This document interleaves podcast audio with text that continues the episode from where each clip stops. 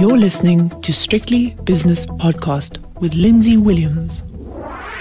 The JSE has opened its doors for the first day of another shortened trading week, so it's time for the opening with myself, Lindsay Williams. Good morning, and I hope you had a great Easter weekend. I'm looking at the Stock Exchange News Service of the JSE, and there's absolutely nothing there of note, so let's go straight to the spot prices and start with the currencies where the Rand's under pressure. It's down three quarters of a percent against the US dollar, it's 1473. The British pound against the Rand is 1916. The Euro Rand is 1589. Euro dollar is 107.85. That's a quarter of a percent gain for the US dollar, and that's a multi year high. The British pound against the US dollar is just clinging on to 130.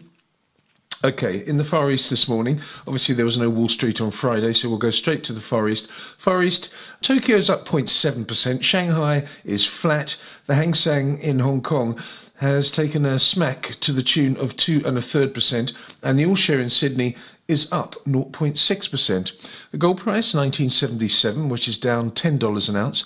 The platinum price is up $20 an ounce to 1023, and the palladium price is flat at 2419. Crude oil has been an interesting one. It's down on the morning by 0.3%, but it's still at very elevated levels. $112.80 per barrel for Brent crude. And West Texas crude in the United States, $107.70 per barrel, which is down just under 1%. The natural gas price keeps on soaring. Okay, it's down 1% at the moment, but over the weekend it went close to 8. It's now 7.75. And again, a multi year high for that particular energy source. Uh, the US 10 year Treasury yield was 290 at one point, 2.90%. It's pulled back a little bit, but it's still, again, elevated to where it was a couple of months ago, 2.86% at the moment. The South African 10 year bond yield is 9.81%, and Bitcoin's having a lovely morning. It's up 4.7% to 40,759. Let's have a look at some of the early movers after 15 minutes or so of trading on the JSE.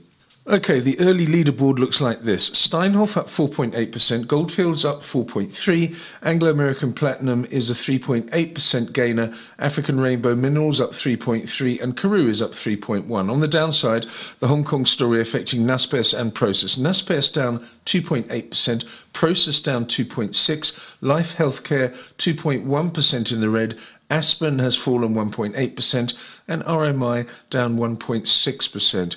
As for the major indices, well, in the old days, if Naspers and Prosus were down those percentage moves, uh, the JSE All Share Index would be down, but not so this morning. We'll come to that in a moment. But resources are up two and a third percent, and that's boosting the overall index, which I'll come to in a second. The industrial shares are 1.2% down, and financials are flat. The All Share 73,631 up a third of a percent, and the top 40 index 66,736, which is up 0.4%.